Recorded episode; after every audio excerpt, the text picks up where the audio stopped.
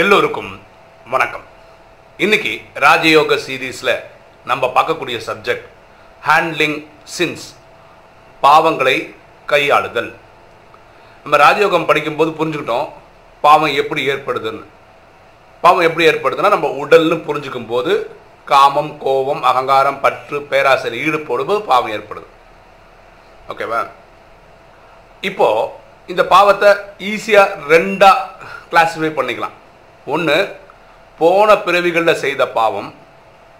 ஒன்று இந்த பிறவியில் செய்துட்டு இருக்க பாவம் ஓகேவா இப்போ போன பிறவிகளில் செய்த பாவம் யாருக்குமே ஞாபகம் இல்லாதனால அதை அழிக்கிறதுக்கு ஈஸியஸ்ட் வே வந்து மன்மனா பவ.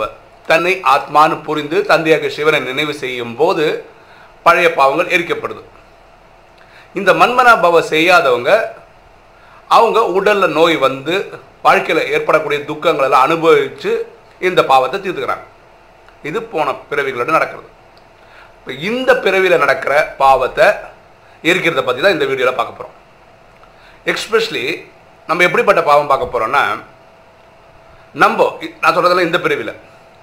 நம்மளோட வயசில் சின்னவங்களை காயப்படுத்தியிருப்போம். இல்லைன்னா நம்மளோட வயசில் பெரியவங்களை காயப்படுத்தியிருப்போம். நமக்கு ஒரு ஈகோ இருக்கும். என்ன ஈகோ நம்மளோட சின்னவங்ககிட்ட போய் நான் என்ன மன்னிப்பு கேட்குறது? இந்த இது இருக்கு தடுக்கிறதுனால நம்ம போய் பேச மாட்டோம். இந்த பிரச்சனை நடந்ததுனால வருஷக்கணக்காக நம்ம வந்து அவங்களுக்கும் அவங்களுக்கு நமக்கும் அவங்களுக்கு பேச்சுவார்த்தையே இல்லாமல் இருக்கலாம். இப்போ இந்த ராஜயோகம் வந்ததுக்கப்புறம் நம்ம கனெக்ஷனில் போய் பாவங்களை அழிக்க ஆரம்பிக்கும் போது நம்ம எப்போ போக முடியும்னா நூற்றுக்கு நூறு பாவத்தை அழிச்சாதான் வீட்டுக்கு போக முடியும். அதாவது கர்மாத்தி தாக்கி போக முடியும். இல்லைன்னா ஜட்ஜ்மெண்ட் டே வரைக்கும் எவ்வளோ பாவம் கழிச்சிருக்கோமோ அழிச்சிருக்கோமோ அதுக்கேற்ற மாதிரி பிறவிகள் எடுப்போம். அப்போ நமக்கு எல்லாமே என்ன ஆகுதுன்னா இந்த பிறவியில் செய்த எல்லா பாவங்களோட லிஸ்ட்டும் பரமாத்மா கொடுக்க சொல்கிறார் அப்படி சொல்லி கொடுக்கும்போது ஃபிஃப்டி பர்சன்ட் டிஸ்கவுண்ட் இதில் பாவத்தில். பாக்கியெல்லாம் யோகாவில் நம்ம இது பண்ணிடுறோம். இப்போ சமீபமாக நான் நிறைய ஃபோன் கால் வர்றது என்னென்ன இந்த மாதிரி விஷயங்களில் வருது. நான் என்னோட வயசு சின்னவரை காயப்படுத்தியிருக்கிறேன் அவர்கிட்ட போய் பேசுறதுக்கு சங்கோஜமாக இருக்குது மனசு கஷ்டமாக இருக்குது என்னோட ஈகோ தடுக்குது. ஆனால் பரமாத்மாவை கனெக்ட் பண்ணுறேன் அங்கே சொல்கிறேன் பாவத்தை அழிச்சு கொடுங்கன்னு சொல்கிறேன் இன்ஃபேக்ட் அமிர்த வேலை அழுதுகிட்டே தான் இருக்கேன். நான் ஒன்று ரெண்டு இல்லை நிறைய வருஷமாக இதே தான் பண்ணிகிட்டு இருக்கேன். ஆனால் எனக்கு வந்து அந்த பாவம் போச்சானே தெரியல. எனக்கு அது ஹேர்ட்டிங்காகவே இருக்குது இப்படி சொல்லி கூப்பிட்றவங்க இருக்காங்க. ஓகேவா இப்போது ராஜயோகம் கற்றுக்கிட்டதுக்கப்புறம் நம்ம என்ன புரிஞ்சுக்கிட்டோம்? எல்லாரும் அவங்கவுங்க கொடுக்கப்பட்ட நடிப்பு நடிச்சிட்டு இருக்கோம். இல்லை உயர்ந்தவர் தாழ்ந்தவர்னு ஒருத்தர் கிடையாது. ஒருத்தர் கோடீஸ்வரராக இருக்காருன்னு வச்சுக்கோங்களேன். அவர் கோடீஸ்வரராக இருக்கிறதுக்கு காரணம் ட்ராமா பார்த்தது.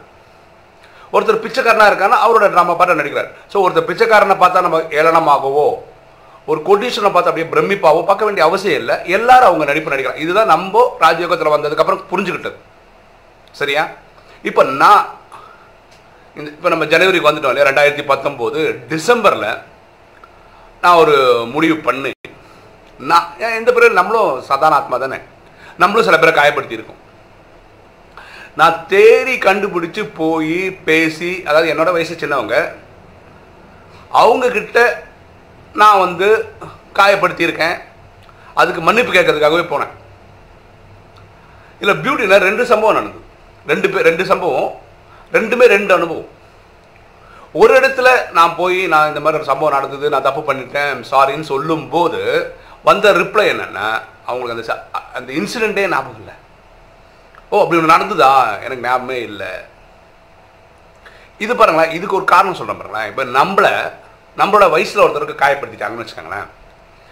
காயப்படுத்துறது நம்மள தான் ஆனால் பாவம் அவங்களுக்கு தான் வரப்போகுது. ஏன்னா அவங்க தான் காயப்படுத்துனாங்க. அது அவங்க கர்ம கணக்கு அவங்க யோகா பண்ணிக்கிறாங்க ஏதோ பண்ணி தீர்த்துக்கிறாங்க. ஆனால் நம்ம என்ன நினைக்கிறோம்? நம்மள வயசில் பெரியவர் அவர் ஏதோ உரிமையில மேலே திட்டாரு அப்படின்னு நினச்சி நம்ம எப்படி விட்டுறோமோ அதே மாதிரி தான் நம்மளோட வயசில் சின்னவங்களும் நம்ம திட்டும் போது அதை சாதாரணமாக எடுக்காமல் விட்டுறாங்க அப்படி தான் ஒரு கேஸில் அவங்க என்ன பண்ணிட்டாங்கன்னா எனக்கு பெரிய விஷயமாவே எடுத்துக்கல. எனக்கு அப்படி ஒரு விஷயமாவே தோணலை. நான் பெருசாக எடுத்துக்கல. நீங்கள் கவலைப்பட வேணான்னு ஆனால் ஆக்சுவலாக நம்ம தான் தப்பு பண்ணியிருக்கோன்றதுனால அது மனசு குத்திக்கிட்டே இருந்தது. அது யோகாவில் சொன்னால் கூட அது வந்து எரிஞ்ச மாதிரியோ அது பாவம் போன மாதிரியோ இல்லை. இப்போ பியூட்டி என்னென்னா இந்த பேச்சுவார்த்தை நடந்து முடிஞ்சதுக்கப்புறம் அவங்க அது பெருசாகவே எடுத்துக்கலன்னும் போது என்ன அர்த்தம்? அவங்க என்ன மன்னிச்சிட்டாங்கன்னு அர்த்தம். அப்போ அந்த கணக்கு வழக்கு அங்கேயே முடிஞ்சிச்சுன்னு அர்த்தம். இப்போ நான் ரொம்ப லைட்டாக ஃபீல் பண்ணுறேன் ரெண்டாவது விஷயம் நம்ம ஞாபகம் வச்சுட்டா நல்லது. என்னென்னா பாருங்களேன் ஒரு எபிசோட் நம்ம லைஃப்பில் நடக்குதுன்னு வச்சுக்கோங்களேன் ஒரு பத்து வருஷத்துக்கு முன்னாடி நடக்குதுன்னு வச்சுக்கோங்களேன் பத்து வருஷம் கடந்து வந்திருக்கும். இந்த பத்து வருஷத்தில் நமக்கு ஒரு மெச்சூரிட்டி வந்திருக்குல்ல? ஒரு முதிர்ச்சி வந்திருக்குல்ல எண்ணங்களில்? அதே மாதிரி அவங்களுக்கும் ஒரு முதிர்ச்சி வரும் இல்லை எல்லாரும் காலத்தில் வாழ்க்கையில் கற்றுக்கிட்டு முதிர்ச்சி அடைஞ்சு தானே வராங்க? அப்போ இந்த முதிர்ச்சி வ அடையிறதுனால நம்ம போய் இப்போ பாருங்களேன் நான் பண்ண தப்புக்கு மன்னிப்பு கேட்க போகிறேன் இதில் என்ன கஷ்டம் இருக்குது நம்ம போய் கேட்குறதுல? அது ஒன்றும் ஆக்சுவலாக ஒன்றுமே இல்லை. இந்த ரெண்டாவது கேஸில் அவங்களுக்கு அந்த சம்பவம் ஞாபகம் இருக்குது அவங்க சொன்ன விளக்கம் என்ன தெரியுமா? பரவாயில்ல நீங்கள் தானே பரவாயில்ல தெரியாமல் சொல்லியிருக்கீங்க நான் அப்போ தான் நினச்சேன். ஆனால் நீங்கள் ரொம்ப நாளாக பேசாமல் இருக்கிறதுக்கு காரணம் வந்து உங்களுக்கு என் மேலே இருக்க கோவம் போல போல இருக்குது அதனால் நீங்கள் பேசலை போல இருக்குது அதனால் நீங்கள் எப்பா பேசுவீங்க நினச்சி நான் உட்காந்துட்டு இருந்தோம் அப்படின்னாங்க. அப்போ ரெண்டாவது இடத்துல அந்த சம்பவம் ஞாபகம் இருக்குது ஆனால் அவங்க ஒன்றும் பெருசாக எடுத்துக்கல. அப்போ நம்ம என்ன பண்ணியிருக்கோம்னா இந்த குற்ற உணர்வை இத்தனை வருஷமாக இழுத்துன்னு போயிருக்கோம். மனசுக்குள்ள ஒரு பாரமாகவே வச்சுருக்கோம். எவ்வளோதான் ஒரு பிரச்சனையை தாங்குவீங்க. எவ்வளோதான் வச்சுன்னே கஷ்டப்படுவீங்க. அதுக்கு பெஸ்ட்டு வழி அந்த சங் அந்த சம்மந்தப்பட்ட நபர்கிட்ட போங்க உட்காந்து பேசுங்க ஆத்மார்த்தமாக மன்னிப்பு கேட்டுருங்க அவ்வளோதான் மேட்டர் முடிஞ்சிச்சு. யோகாவில் ஓரளவுக்கு நம்ம பாவத்தை அழிச்சிடுறோம் கரெக்டு இப்படி ஒவ்வொருத்தர்கிட்டையும் நம்ம கெமிஸ்ட்ரி நல்லா இருக்கணும். இப்போ எனக்கு பர்சனலாக சொல்கிறேன் என்னோட வயசில் பெரியவங்க என்னை காயப்படுத்தினது வந்து எனக்கு பெருசாக பாதிப்பில். நான் பெரியவங்கள பெருசாக வந்து துக்கம் கொடுத்தது கிடையாது. அது எனக்கு அனுபவமே இல்லை. அது சில பேருக்கு அப்படி இருக்குது எனக்கு ஃபோன் பண்ணவங்க எனக்கு வயசில் பெரியவங்கள நான் அப்படி பண்ணியிருக்கிறேன்னு சொல்கிறாங்க எனக்கு அது அனுபவம் இல்லாதனால அதுக்கு பற்றி நான் பேச முடியல. இப்போ அவங்க கூட பெரியவங்ககிட்ட சரி பெரியவங்கன்னும் போதே நமக்கு வந்து இப்போ நடந்து பத்து இருபது வருஷம் ஆயிடுச்சுன்னா நம்ம எப்படி மனம் முதிர்ச்சி அடைஞ்சிருக்கோமோ அதே மாதிரி அவங்களும் அடைஞ்சிருப்பாங்கல்ல. இப்போ ஒரு வேளை ஒரு வேளை அவங்க மன்னிக்கல அப்படின்னு சொன்னா கூட நம்ம பாரத்தை இறக்கி வச்சிட்டாங்க. நான் தப்பு பண்ணிட்டேன் மன்னிச்சிருங்கன்னு சொல்ல தான் போயிருக்கோம் சொல்லிட்டோம்.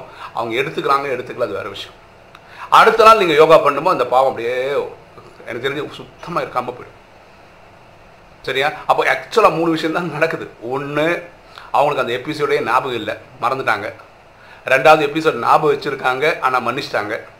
மூணாவது எபிசோட் ஞாபகம் இருக்குது மன்னிக்கலை. இது மூணு தான்.